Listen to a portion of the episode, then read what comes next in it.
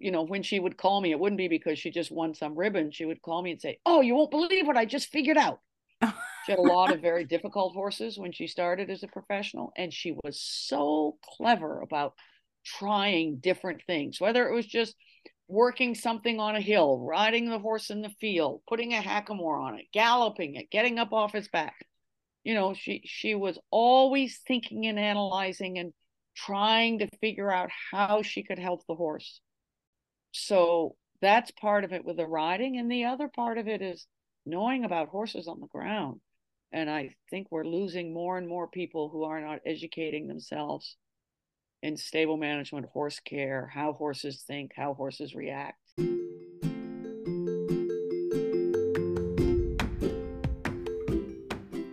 There is a depth and a breadth to our lives that largely goes unexplored.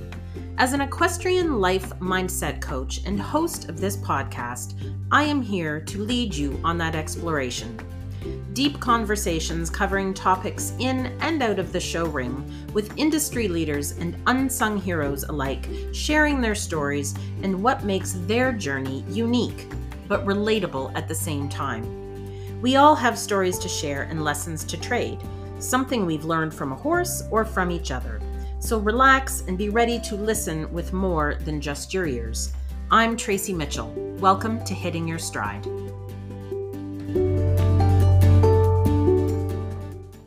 When one of your hallmark achievements is a quarter century old and still going strong, but your humility prevents you from taking too much of the credit, you'll begin to understand what makes Lendon Gray the person and the equestrian she is.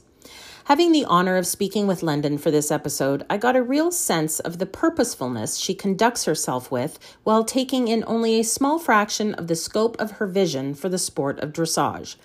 Talking about dressage for kids was only one of many jumping off points for us. Lendon shares her thoughts on having fun with the horse and letting it have fun, her Olympic experiences, and how much she hates being told something twice. We then delved into things like mental preparation, setting goals, and the differences between what makes a rider great or just good. The stories she has to share showcases her humble nature and how she aims to build good people who happen to excel at equestrian sports. Her down to earth nature comes out in the way she talks about how what you do confirms a habit and how she's taking this time in her life to give back to a sport that has given so much to her. I'm really excited to share this episode with all of you as Lendon's generous spirit and knowledge combine to provide an enriching conversation I think we can all take something away from. With that, let's get this going. London Gray, welcome to Hitting Your Stride. Well, welcome, Lendon Gray. Thank you so much for being here with me on your Thanksgiving holiday, uh, for joining me on Hitting Your Stride. Thank you so much. It's my pleasure. Awesome. All right, Lendon, let's get things started. Among the many things you are known for is your one of the many things that you are known for is your generosity with your time and a willingness to pass along what you've learned. Where does that come from in you? And do you think it is a trait that is not in large enough supply in today's equestrian world? Well, a couple of thoughts there. One is my parents my mother who was a rider my father who didn't want to know about our horses for a couple of decades before he got into it were incredibly generous people. Uh, my mother did a great deal getting equine activities going in the state of maine where i grew up.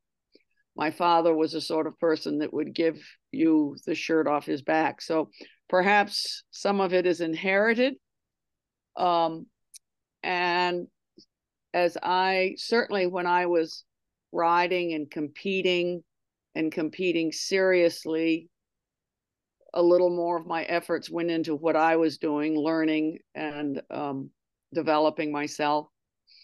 But even then, I I enjoyed helping others to see what I was doing. I think one thing about myself, I wasn't a really dedicated, dedicated competitor which may be one reason why I was quite successful competitively because I didn't get so wrapped up in it. I love to ride. I love to train. I love to take any horse of any kind and make it better. and so I worked with all kinds of different people because I worked with all kinds of different horses. And then as I got a little older and I really didn't want to keep compete anymore, it was very easy for me to share my horses and get my clients to share their horses with the working students. I would have oh between five and eight working students at a time. Um, and that's how some of my students um, were able to ride some pretty special horses pretty early on. And then at some point, I had to stop riding. And I have to say, I don't really miss it because it, that energy has been filled up with now teaching and um, dressage for kids, which is taking up most of my time now. Yeah. Um, and, and I think we all have a responsibility at some point to share what we've learned, what we've taken from whatever sport we're in, whatever activity we're in.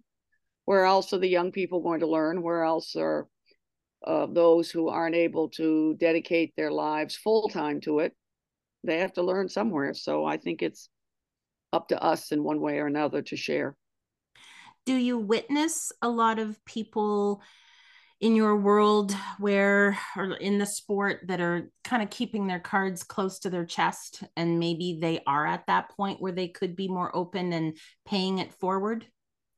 There are definitely some of those people, but I find as I travel around a, lot of generosity. Now, if you're competing seriously, and and even more nowadays than when I was doing it, you know, I was competing internationally in the. I started in 1978. My last the World Cup I rode in 1991, so that was a long time ago. But you've got to be pretty focused if you're riding at that level. So, are you going to be a little selfish? Probably.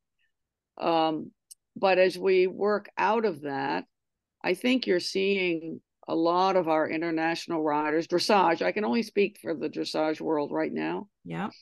They really are very generous. I mean, I'm able to uh, talk to the kids that I work with. We go and watch some of the top people train. We watch some of the top people tre- uh, teach. And I am very, very seldom turned down.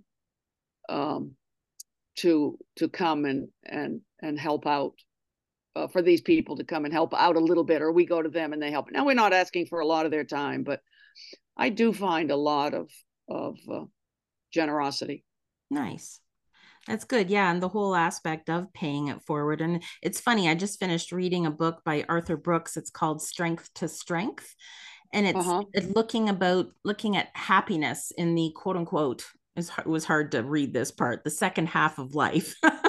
and um, it talked about um, fluid intelligence in your active younger days and then, then he refers to it as crystallized intelligence as you've ah. you know you move through life and and using your wisdom and sharing it and everything so yes that's uh what you were saying there reminded me of that and i do i agree with you it should be considered a responsibility I hope mine isn't too crystallized because I'm still learning. And can I tell you how often I learn from the kids that I I'm teaching? Yes, um, please. Yes. So let's wow. keep some fluidity in it. Well, that's awesome. And I just had Margie Engle on the uh-huh. podcast a couple of episodes ago. And yes, I mean, she herself admitted that she's a constant learner, still loves yeah. to learn. So there, there's got to be a, a correlation there, Lendon.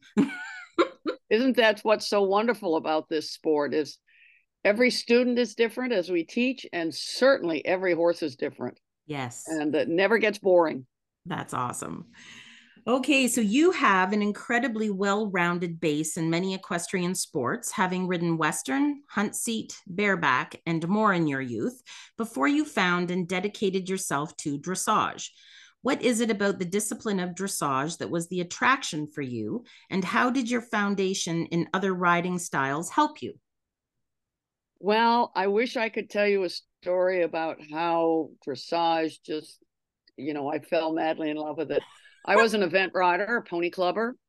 and as you say, as a kid, I rode Western hunt seat. We jumped, we did mock fox hunts, we did all kinds of crazy things. Um, and but I through Pony Club, I became serious about eventing. I was invited to train with our Olympic team back then. I was certainly no Olympic level event rider.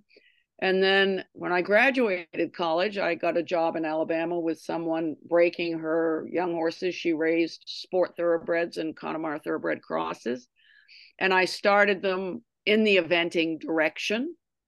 And um, we had one mare, a thoroughbred mare, that won everything as a what would have been like novice nowadays, her first year eventing. And the next year, when I came back, I would go home for for uh, the summers and I was in Alabama in the winters.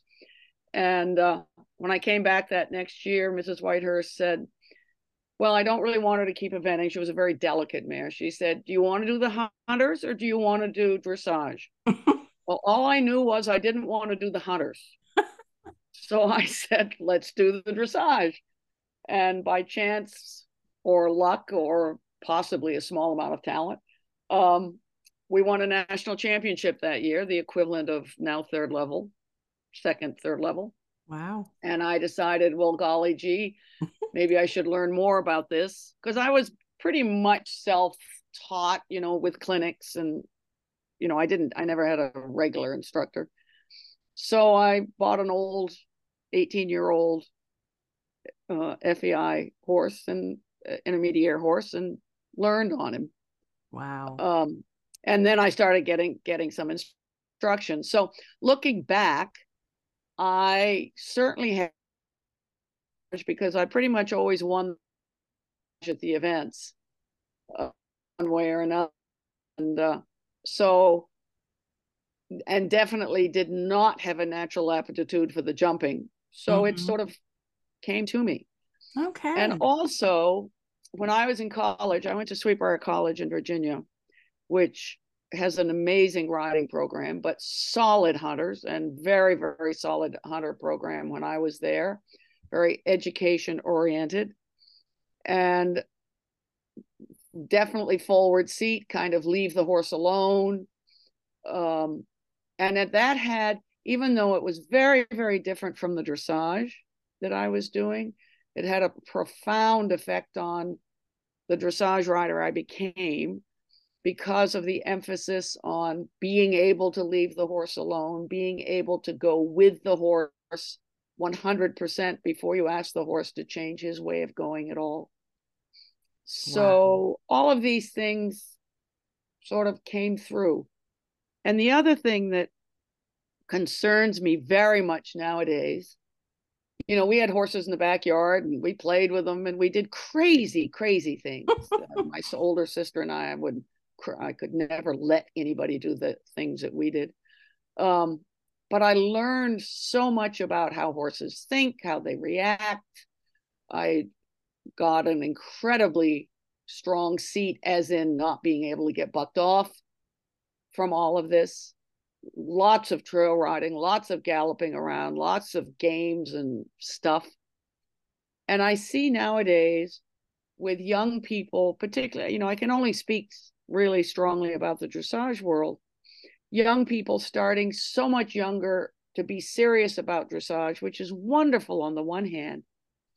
But I take these kids and I, even in a dressage arena, I say, have a gallop down the long side. And they do maybe a tiny bit more canter. Or I say, go out in the field and let's work in the field. And they look at me like I've been drinking. um, and that concerns me a lot. Yes. Um, that they're not getting this broad education, not just on the ground, stable management and all of that, but just in being on a horse and and and being gutsy and and uh, uh, having fun with the horse. And I hope that we can continue to encourage that in our young people. Um, yes. Yeah, and I I know like whether I'm at a barn massaging clients or if I'm at a horse show and there's so much of this in the younger generation where they're they're very tight in the saddle and they're they're they've got this clamp on the reins almost. There they seem to like there's a lot of successful younger riders but i also like you described them there's this little sense of discomfort or or fear that's always there.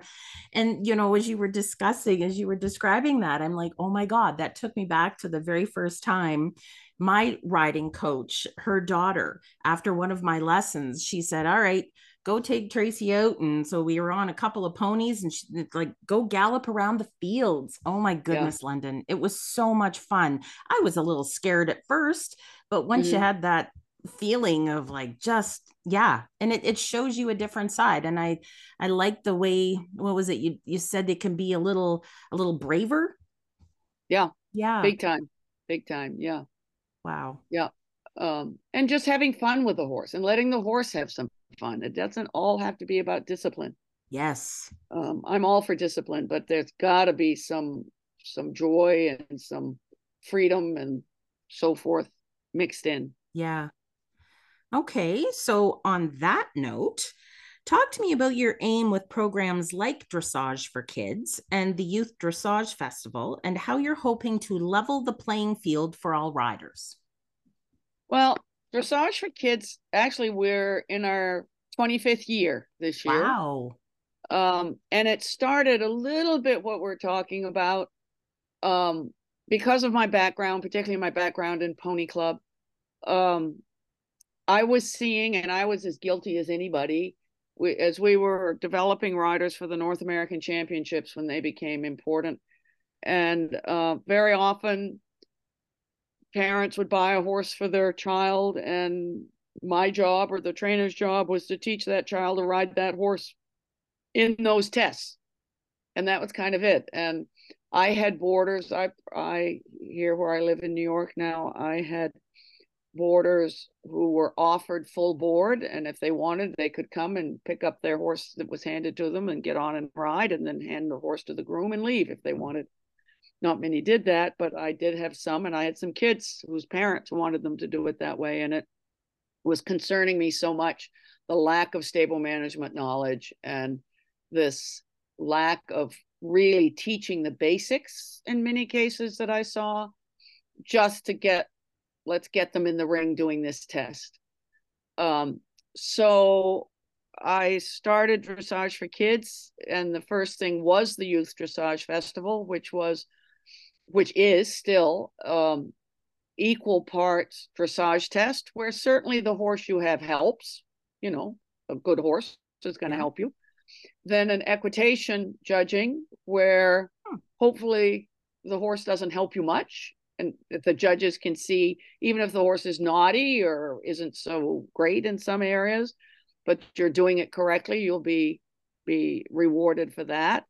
And then where the horse doesn't matter at all is is the third phase, which is the written test. Every year it's assigned reading. Um, and all three phases are equal. So there we are trying the best we can to level the playing field. I mean, we are in a sport in dressage where the horse is judged, but um, let's try to make it where riding and knowledge is also important. And also talking about a little bit what we were a moment ago, the festival also includes a dressage trail class, a Prix Caprilli, which is a dressage test with jumps in it. Um, we're having a costume class this year. You know, things that are fun and um, also give the kids who have the not so typical dressage horse, shall we say, or maybe not so much background in their riding, a chance to to shine. Um, so that's how dressage for kids started. And th- then we've expanded into a lot of areas. And what takes up most of my time is what we call the team program, team standing for training, education, and mentoring. And I do clinics, well, not just me, we have some other people also doing clinics around the country. The clinics are for any rider. We start usually not younger than, well, I've had some seven year olds, but and up to 25, the under 25 Grand Prix. And anyone that sort of is able to control their horse, at least walk trot, um, is welcome. There's no uh, requirement of level or competitive experience. Uh, we work very hard to get donations so we can keep the expenses way down for these kids. Mm-hmm. And they, so they get a lesson every day, a private lesson, and there are also uh, two lectures each day on something that has to do with riding. It could be human nutrition, horse nutrition, just about anything, sports psychology, fitness, etc. And they have handouts that are given to them for education and some written tests that they they have to do. Wow. And so that goes on most of the year. And then we do um, getting ready now for the winter intensive training program, which is about 14 kids for three months in Florida. I also do a one month one in the summer, which again has fitness, lessons, lectures, field trips, etc. Um, I can't say those two programs are cheap, but we do everything we can to keep the costs down. Um, we also have because we're a 501c3, which means we can people can make donations for tax deductions. We have had about 110 in the past 10 years, 12, uh, actually a few more years than that, um, horses donated to us, which we lease out for a very tiny fee hmm.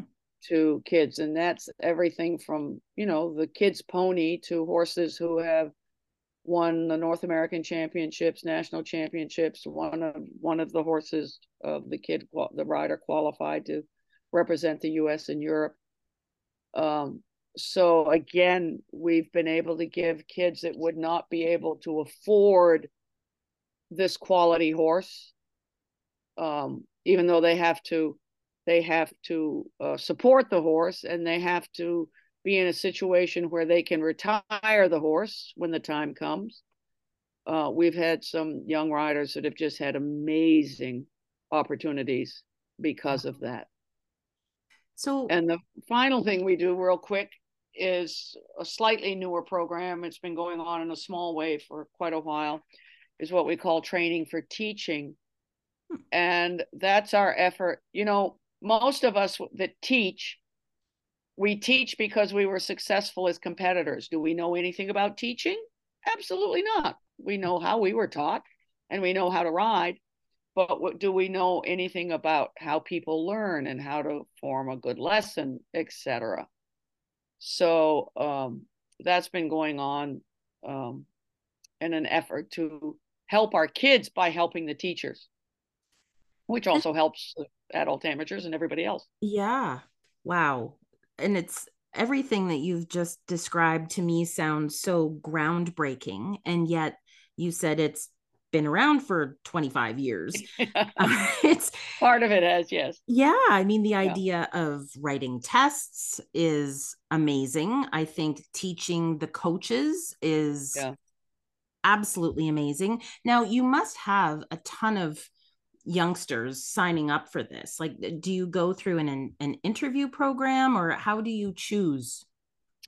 The uh, team clinics, the kids have to make an application we do everything we can. You know, these are all over the country, okay. um, from Hawaii to California to uh, we've even done some in Canada, Texas, Maine, Michigan, all over, wherever. I mean, we just if people want us to do it, they reach out to us, and we do everything we can to make it happen. Um, and so they make application for for the team program. Um, and the winter program and the summer program, what we call the in- intensive training programs. Yes, there's most, yeah, there's applications. They, I oftentimes talk to their trainers to see if they're going to be suitable. Uh, sometimes I talk to them personally. So, yes, there's an application process. Okay.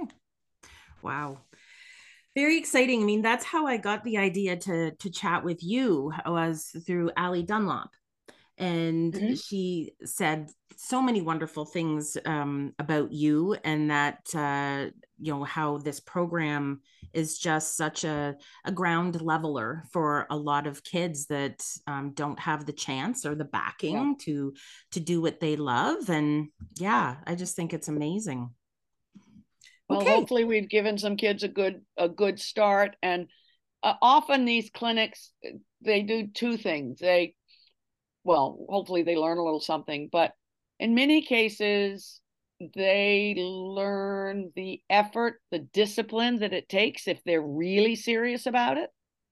I don't care if they're not. And I don't care if they just want to be the best training level rider out there. They don't have to have, you know, major aspir- aspirations. Right. And um, so that's that's part of what they learn. What a lot of kids have no idea what it's like to be really focused and really determined and to give their all when they're on that horse. Wow. And hopefully I let them know that. Oh my goodness. I I feel like the the word legacy keeps popping into my brain as you're talking and I'm just like wow this is you're doing such wonderful work that I'm sure in long time when you're no longer with us. Do do you feel like it's going to be in good hands? Like is this something that you're setting up for generations down the road? Well i've thought about that over the past few years as i um and, and at first i thought you know when i was ready not to do it or i wrapped myself around a tree or something that it would probably stop but that's not the case um, we have some of our programs that will easily move on, and we are in the midst now of trying to set up a sort of succession. The difficult part will be for the teaching part of someone who's willing to give enough time. Um, not that, you know, I get paid. I don't get paid what I would if I were out there on my own, but um, it's not all giving up our time. Yeah. But anyway, uh, we are in the midst of working on that. Yes. Okay. I awesome. don't plan to retire right away, but who knows? Yeah, exactly. All right. So, Lendon, you arrived at the higher levels of competition early in your riding career, performing well in a number of events in the US and Canada, as well as earning your A rating at just 16 years old. Talk to me about how you would prepare yourself mentally and physically for that kind of competition.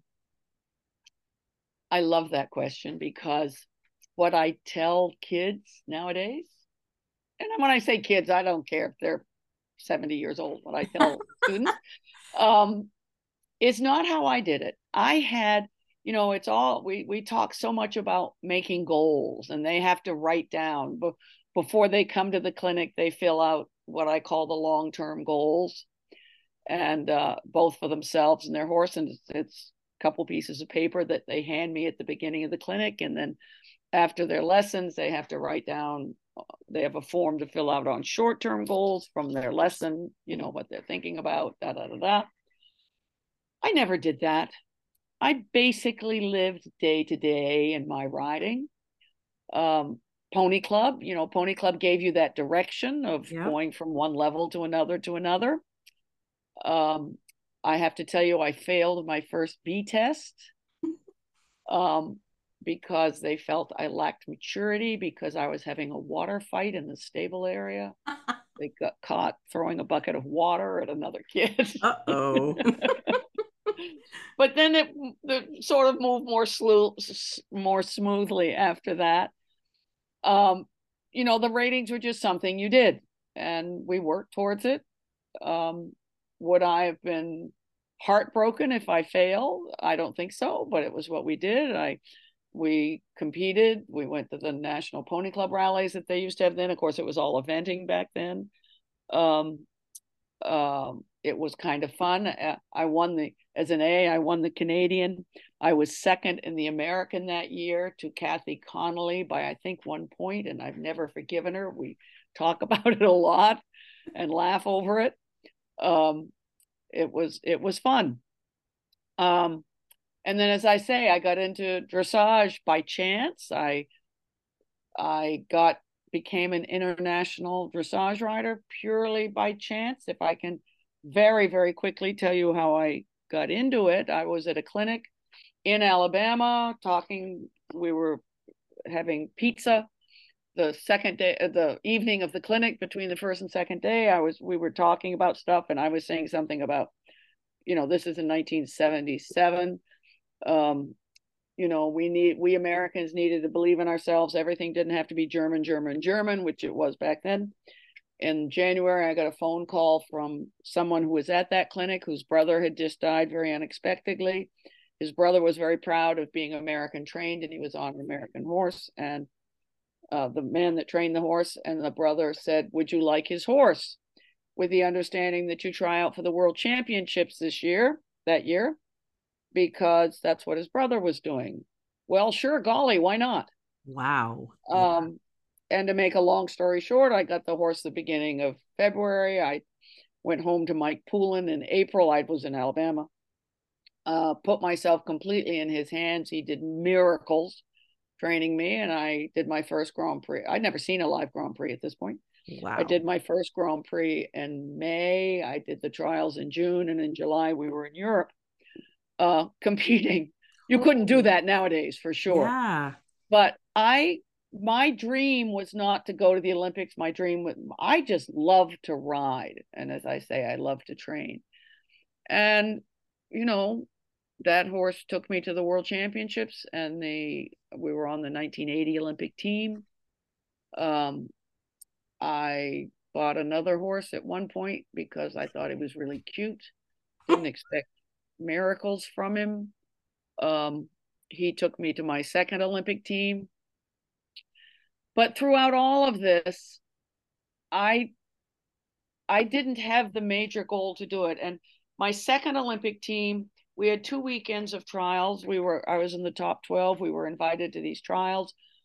And I couldn't, it's, you know, we you get your expenses paid when you go to the Olympics or something like that when you compete for this country but that doesn't pay your mortgage or or your staff at home or you know your car payments or whatever and i couldn't afford to go i didn't think hmm. so i went to the first trials and said i want to be seventh because the top six had to go into quarantine. Four would go to to korea but the top six had to go into quarantine. So seventh seemed good. I went i was seventh. I was very happy. I went home between the two weekends and trail rode because basically my wonderful later on was his name? Um, we had done basically the best we could do. And i went home and relaxed and he relaxed and everybody else stayed at gladstone and trained and trained and trained and looked at each other and i think psyched each other out and i made the team not because i did better the second time but because other people did worse um, interesting so the next thing I knew, I was in Seoul, Korea, competing in the Olympics on my fat lips was his nickname. Um, because he had fat lips. Oh my um, goodness. But uh, and that's kind of the way my competitive career has gone. Wow. And I think it's one I was a heck of a good competitor. I could ride a test really well and I I had a discipline, I had a you know, I was focused. Um, but also after my first few years, I didn't have a big nerves problem because I don't think the com- competition meant so much to me that my world was going to be shattered if I didn't win. Wow. And I mm. think that gets in the way of a lot of people. They all they can think about is the competition. Yeah. I looked at the competition as a way to have someone evaluate my work at home. And if I won, I loved it. Wow. Who doesn't love to win?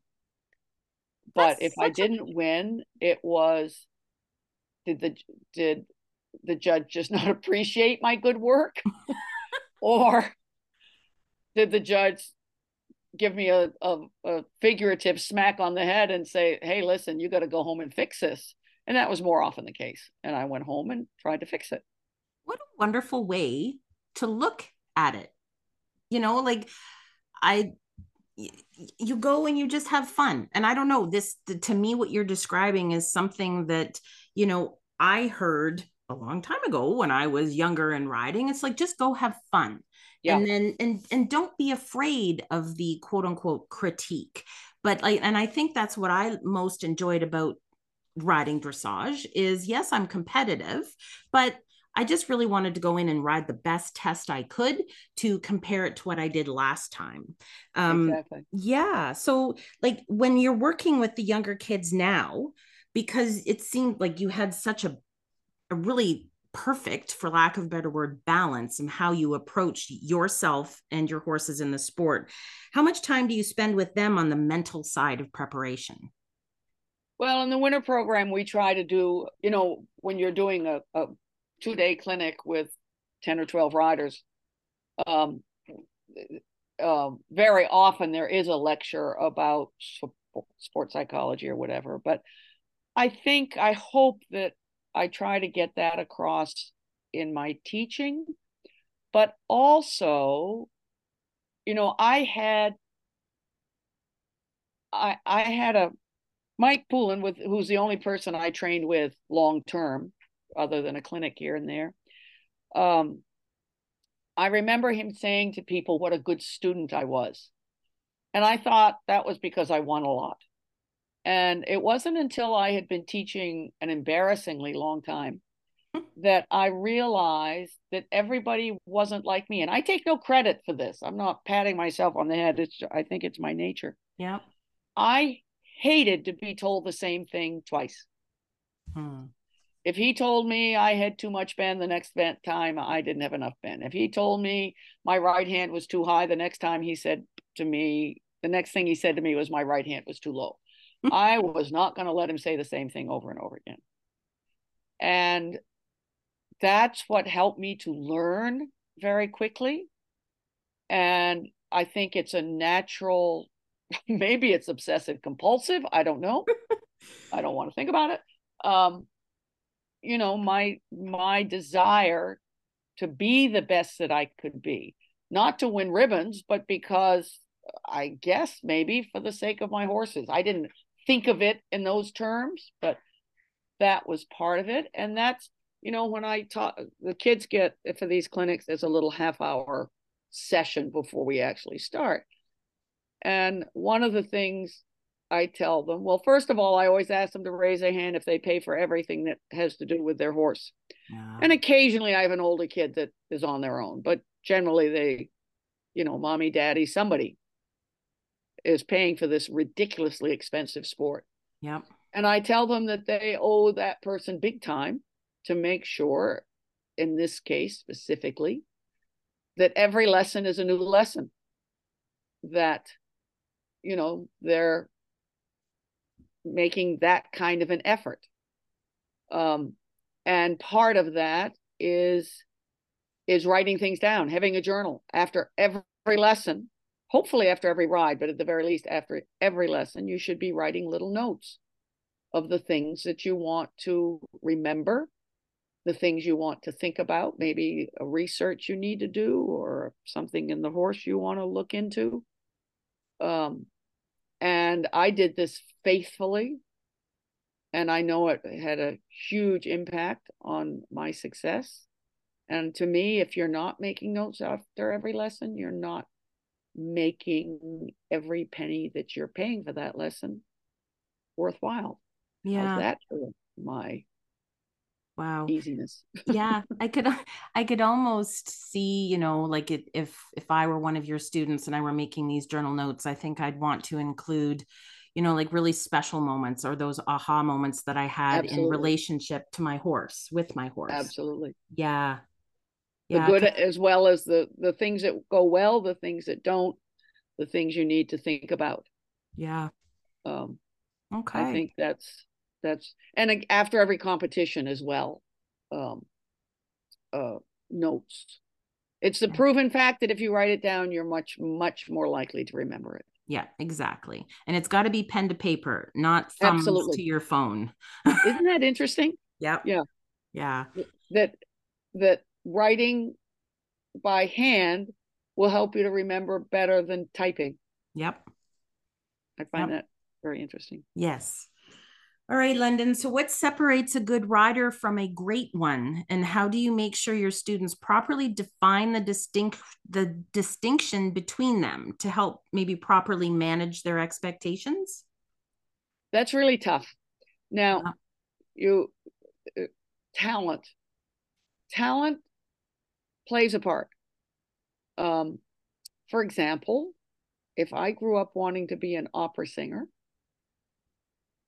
all I could think about was being an opera singer. I can tell you it never would have happened. No matter how much somebody worked with me, I could not be a good singer. and I'm sure that there are people out there with a gift for singing. I definitely had, for whatever reason, a bit of a gift about being a dressage rider. Um, part of it is feel um, that you can teach and you can learn, but there are those that have it naturally. Um, it's like seeing a distance in jumping. Okay. You know, I I was terrible at that. Other people don't understand. It's easy. You just look, you know, oh, of course that's the right distance. I don't know. That never came to me. But so part of the tricky, tricky part is helping those who physically don't have a talent to understand that there are those that are going to learn faster. I'm not saying they can't learn it, but there are those that are going to learn faster because it comes easier to them. Um, the other thing is, as I was saying a moment ago, how much effort are you willing to put into this? This is a really tough sport. Um, fortunately, it's a sport you can be doing into your 80s and 90s, maybe not competing in your 90s, but we've had Olympians who have been in their 70s. Yeah. Uh, so it's not like you get old too soon. You know, you have to give it up because you get, you know, like a gymnast or whatever. You get to a point where your body can't do it. So there's lots of time for you to learn. I find there's this desperation with a lot of the young kids. I've got to do it now. I've got to have a horse to go to North American Young Riders. I've got to whatever. Um, and I think if that is your reason for getting up in the morning, you're probably going to burn out. Um, but the good rider versus the great rider. So part of it is an, I think, an innate talent. Part of it is much of it is mental. Um, how uh, how much you think about it, how much you analyze it. You know, we think of it so much as a physical sport, so but it, that's not the case. So much of it is mental. Yeah. Are you thinking about the horse? Are you analyzing the horse? Are you trying to understand the horse? Can you figure out why it's not working? Um, one of my favorite students, I've had a few that have competed internationally, even in Olympics, but one of my favorite students, when she went off, you know, after she left me and went off as a professional, um, would go, you know, when she would call me, it wouldn't be because she just won some ribbon. She would call me and say, "Oh, you won't believe what I just figured out." a lot of very difficult horses when she started as a professional, and she was so clever about trying different things, whether it was just working something on a hill, riding the horse in the field, putting a hackamore on it, galloping it, getting up off its back. You know, she she was always thinking and analyzing and trying to figure out how she could help the horse. And um, so that's part of it with the riding. And the other part of it is knowing about horses on the ground. And I think we're losing more and more people who are not educating themselves in stable management, horse care, how horses think, how horses react, hmm. um, hmm. working them from the ground, all of that. Where I've wandered all over everywhere with this, haven't I? Uh, no, and, no, no, and you mentioned, I think, managing expectations. Yeah. Um, that's a, that I find difficult because you don't want to burst their bubble. You know, they don't have a horse that's of quality. And let's face it, to be competitive today, you have to have a good quality. To be competitive at a higher level, right? You have to have a good quality horse. To be competitive at a lower level, you have to have a nicely trained horse that's well ridden. There's lots of quote unquote non traditional dressage horses out there doing well. Maybe you're not going to go to the Olympics. Probably not.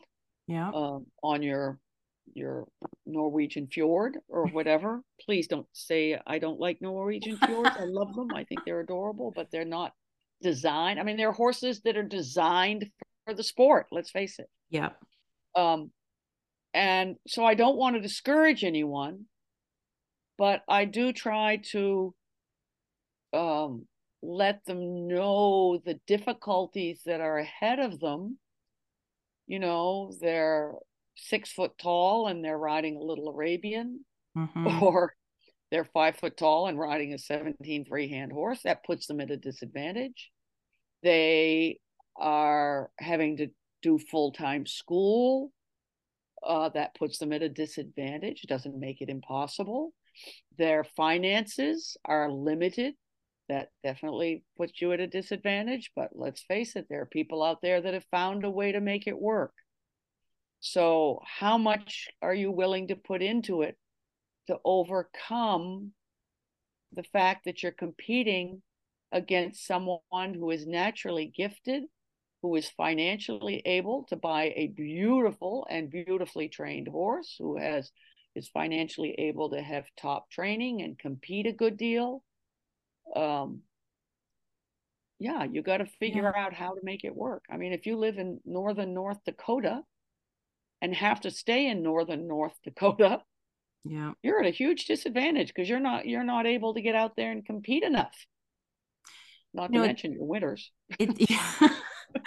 yeah, as as you're speaking, you know, as I'm reading this question again and I'm looking at it, I mean, the way I asked it, you I would even I would be like, okay, a good rider versus a great rider. And a great rider is the one that enters the ring and they win and they go on and they're, you know, level after level. But as you're describing all of that, even, you know, discussing like the horsemanship and the type of horse they're riding, I don't know. I kind of have a whole different viewpoint to my question, which you know those that work really hard and maybe not aren't necessarily horsed up the way they would like to or that they don't necessarily have the financial backing that they would like but try their best work their hardest you know like those are still the great riders. Would you say? Absolutely. Yeah. Totally. That's and awesome. it it doesn't uh, winning lots of ribbons does not mean you're a great rider. Right at all. And it goes a little bit back to the goals. Um, do you have reasonable goals? And can you take ex- pleasure and excitement over the fact that today you finally rode the perfect 20 meter circle, or you finally got that cleat flying change, or you were able to sit the trot for 15 minutes mm. without dying you know? Uh, that those are huge successes yeah. right there. Or maybe you went to your show and the last show you got a 52% and this one you got a 54% you were still dead last but it was better. Right. Fantastic. Break yeah. out the champagne So, uh, in that frame of mind, then, do you think that enough young riders and their support systems understand this quote unquote whole picture? Some do. Okay. Um, some parents are, let me tell you, the winter program that I do with, I've had as, you know, from 12 to 16 kids. I hardly ever have a problem with a kid. I have had a few problems with the parents. Right. Um, and I think we see that in all sports. I mean, we read about it all the time. At least I haven't anybody come to fisticuffs and knock anybody else out. But um, um, are the parents focused too much on competition? Are the parent are the trainers focused? You know, I'm not a full time trainer to anybody anymore. I'm right. just you know filling in here and there. Um, are the trainers too focused on the competition? Are the trainers wanting them to get a better horse so the trainer can have something nice to train? Hmm. Uh, are the trainers willing to? Uh, are the trainers? Do the trainers truly know what the kids want to do? I mean, not all kids want to go and be big time riders some of them just want to enjoy their horse. Some of them want to be, you know, win regionals at training level, and that's that's going to be a few years down the road, perhaps. Yeah. Um. it's it's just such an amazing i mean the and i'm just in awe of horses the Aww. fact that they let us do to them what we do yeah and i don't mean mean i mean that we can get on their backs and drill. I mean look at these wonderful school horses that go around that 20 meter circle around and around and yeah. around and around and they stay patient. They're such amazing animals and are we appreciating them and are we think you know very often i had a conversation just this week. Um i have kids call me or parents call me you know about the the the riders having difficulty with the horse and and the the horse is probably not suitable for whatever reason physically mentally for the rider and the rider doesn't want to give up. Well is the horse enjoying the work?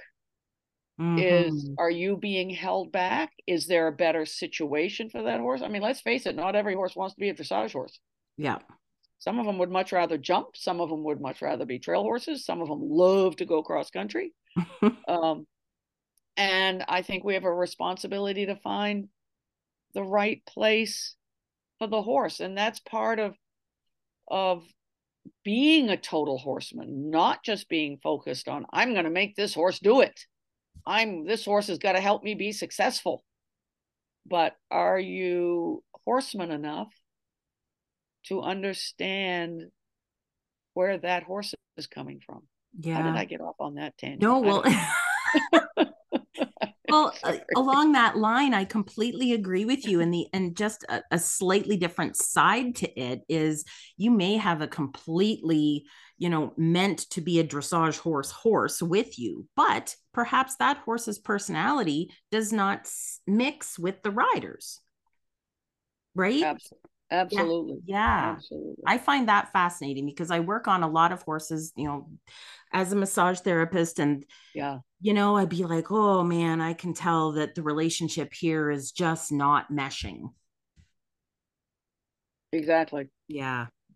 Yeah so definitely something else to keep in mind but along the line of this goal setting because you brought that up a couple of times and the other hat that i wear Lendon is a is a life coach to equestrians so i love talking goal setting it's um, and i i love setting goals for myself now, it's a valuable teaching tool. How often does that lead to uncomfortable but constructive conversations? How do you help these these riders, these kids manage their goal setting?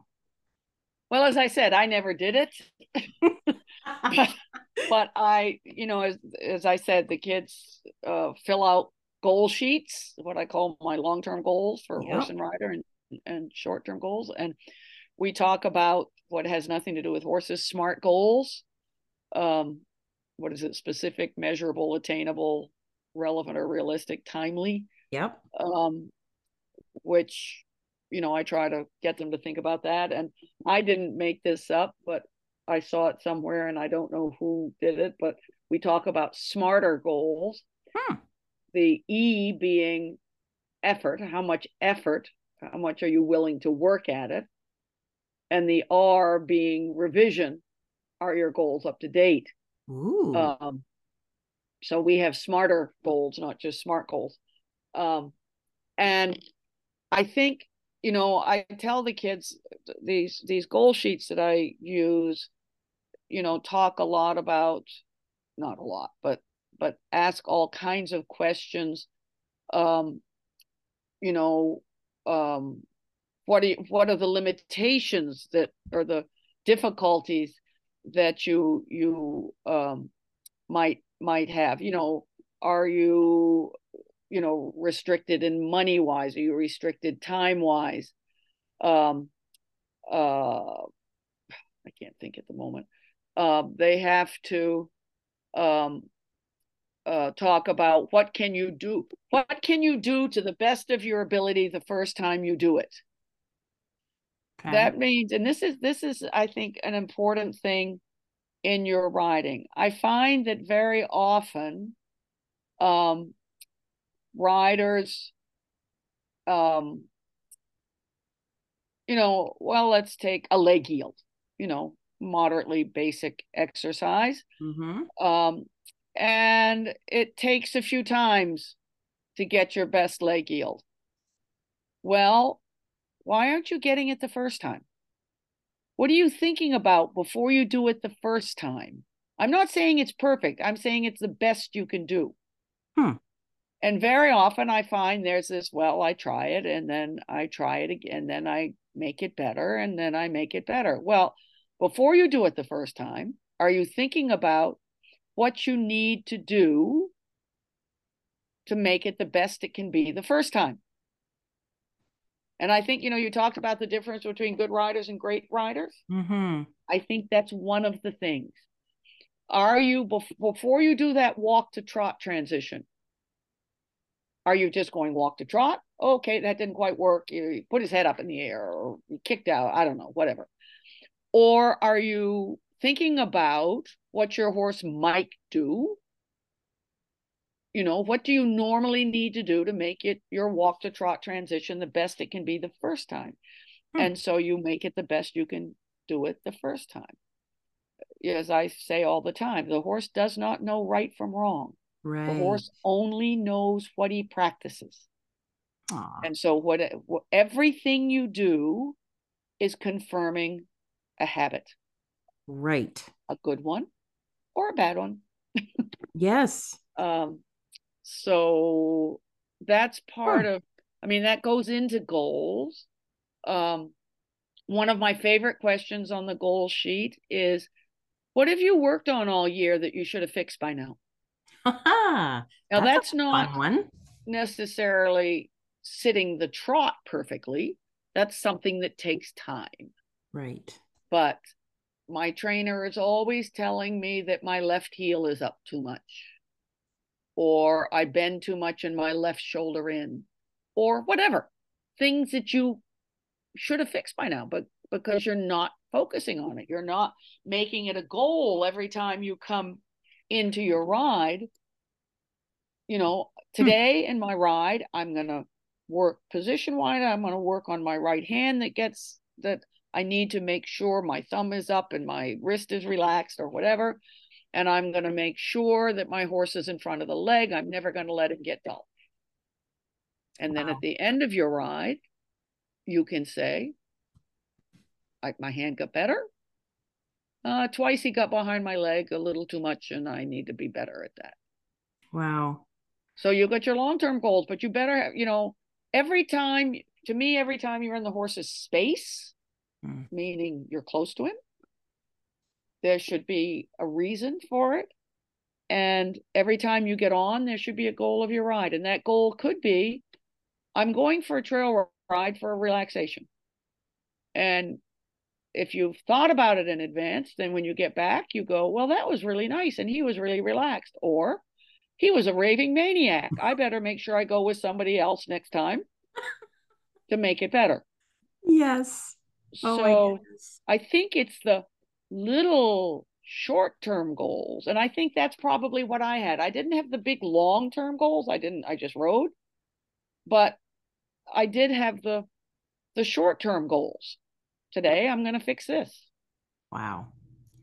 Gosh, if I were still riding, I would be absolutely running with this idea because I don't ever remember anybody, any of my coaches presenting this idea to me. And i'm i've got a bunch of my clients or friends who still ride or are riding and and they're running through my brain. And i'm like huh i wonder if they think this way every time they get on the horse. And i don't know if they mm-hmm. do it's interesting. Yeah. huh. Exactly Okay. Well, thank you for that one. That is for sure. I'm going to go around and ask a bunch of people now about their goals. Okay. So you've been to two Olympics as a competitor and you've competed around the world. Now your days are spent making sure the next generation of riders are getting the framework to build their own success stories on.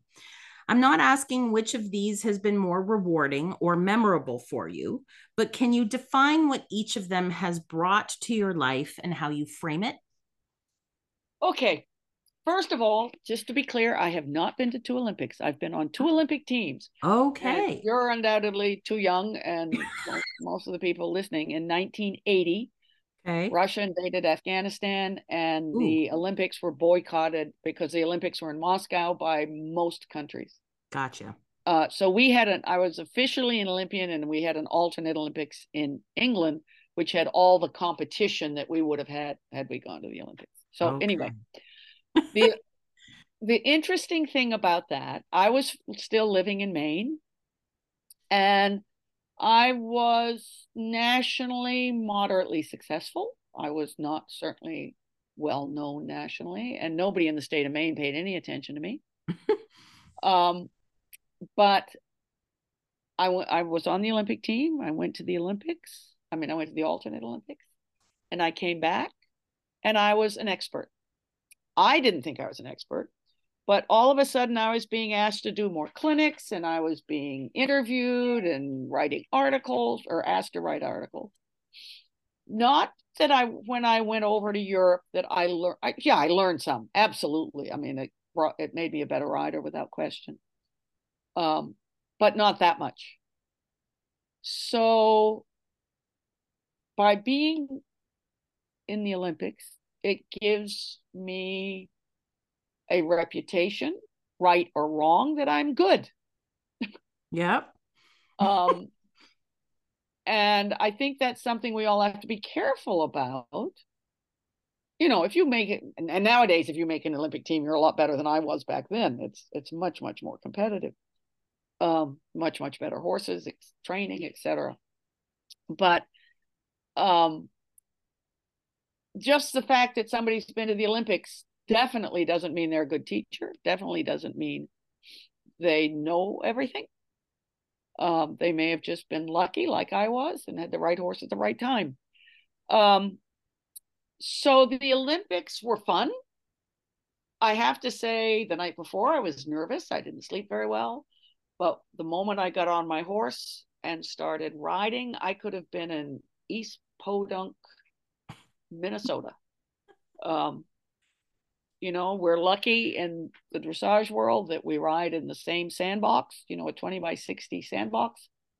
Um, we know the test we're doing etc so um, it was a great experience. All of my international competing was a was a terrific experience with their ups and downs. Um, and but I think um, what I'm doing now is much, much more rewarding. Um, now, let's see, 1991 was my last international competition. That was a couple of two or three decades ago. Yeah. Um, and I have wonderful memories of it, mostly of the horses that I had but um, what gets me up in the morning now i mean what gets me up really is what i'm doing now uh, because the in in many ways what i did before was rather selfish. It was all about me. And um, now it's not about me at all. It's hmm. i'm i'm having a blast um, sharing knowledge trying to give and I think the biggest part is trying to give opportunities to those that really deserve it and want it. And I think we've been pretty successful. And I just, I say, I wanted to say we because I get all the credit for Dressage 4 Kids, but there are those that help out that, um, you know, I can't, I'm not doing it alone by any means. I mean, there's lots of people that are, that are really helping out. So I want to make sure that that's, that's clear. Wow. And this is something that I hope I'll be doing for a long time because it gets me up in the morning. Oh, well, I certainly hope you will be too. Those are very, very fortunate um, youngsters, the the the kids of all ages that are getting into your programs and and I just love i mean this is this thing that i love about this podcast when i i'm fortunate enough to have people like yourself come on and spend time with me. I've said this before, it feels like a masterclass every time I get to sit and listen to your wisdom in this case. It's just very inspiring. And I am extremely thankful that you have been able to be here with me today. Um, to to ask one last question, Lendon. Please finish this thought for me. The absolute best part about being Lendon Gray is. Um, I should have thought more about this, but I think it's it's having had the opportunities, as I was saying, to become well known enough to be able to do what I'm doing now, to be able to be in a situation where I meet all these wonderful kids and adults and encourage. I mean, dressage was my life. It gave me a very good life, and I hope that I'm able to have a make an opportunity for others to feel the same way about it. Wow. Does that make sense? Absolutely. Yes, I'm I'm totally inspired. And like I said, I don't even have a horse to throw my leg over. But I mean, oh my goodness. I am where can like I know I've got listeners all over the place. If there's anybody interested in reaching out to you for perhaps entering your program or whatever, um, where can people find you? Well, uh, dressage4kids.org okay. website tells us all about the program. Uh, we uh, have a moderately active Facebook and Instagram pages. Okay. And um, I have a well known email address, which is graydressage at gmail. Okay. Um, we can put all of that information in our show notes for people too. Okay. Yeah, that would be amazing. Mm-hmm. All right, Lendon, thank you so much for this wonderful opportunity. Well, thank you, Tracey. It's been fun.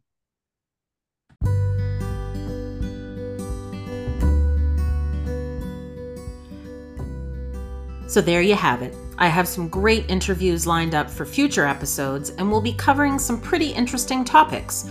As always, with the intent to open and engage the horse world on a wide variety of issues. So until next time, keep your eyes forward and continue to hit your stride.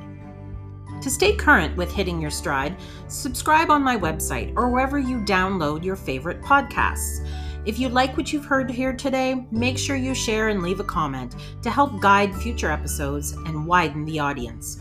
And be sure to check out social media to keep up to date with Equestrian Elements Life Coaching.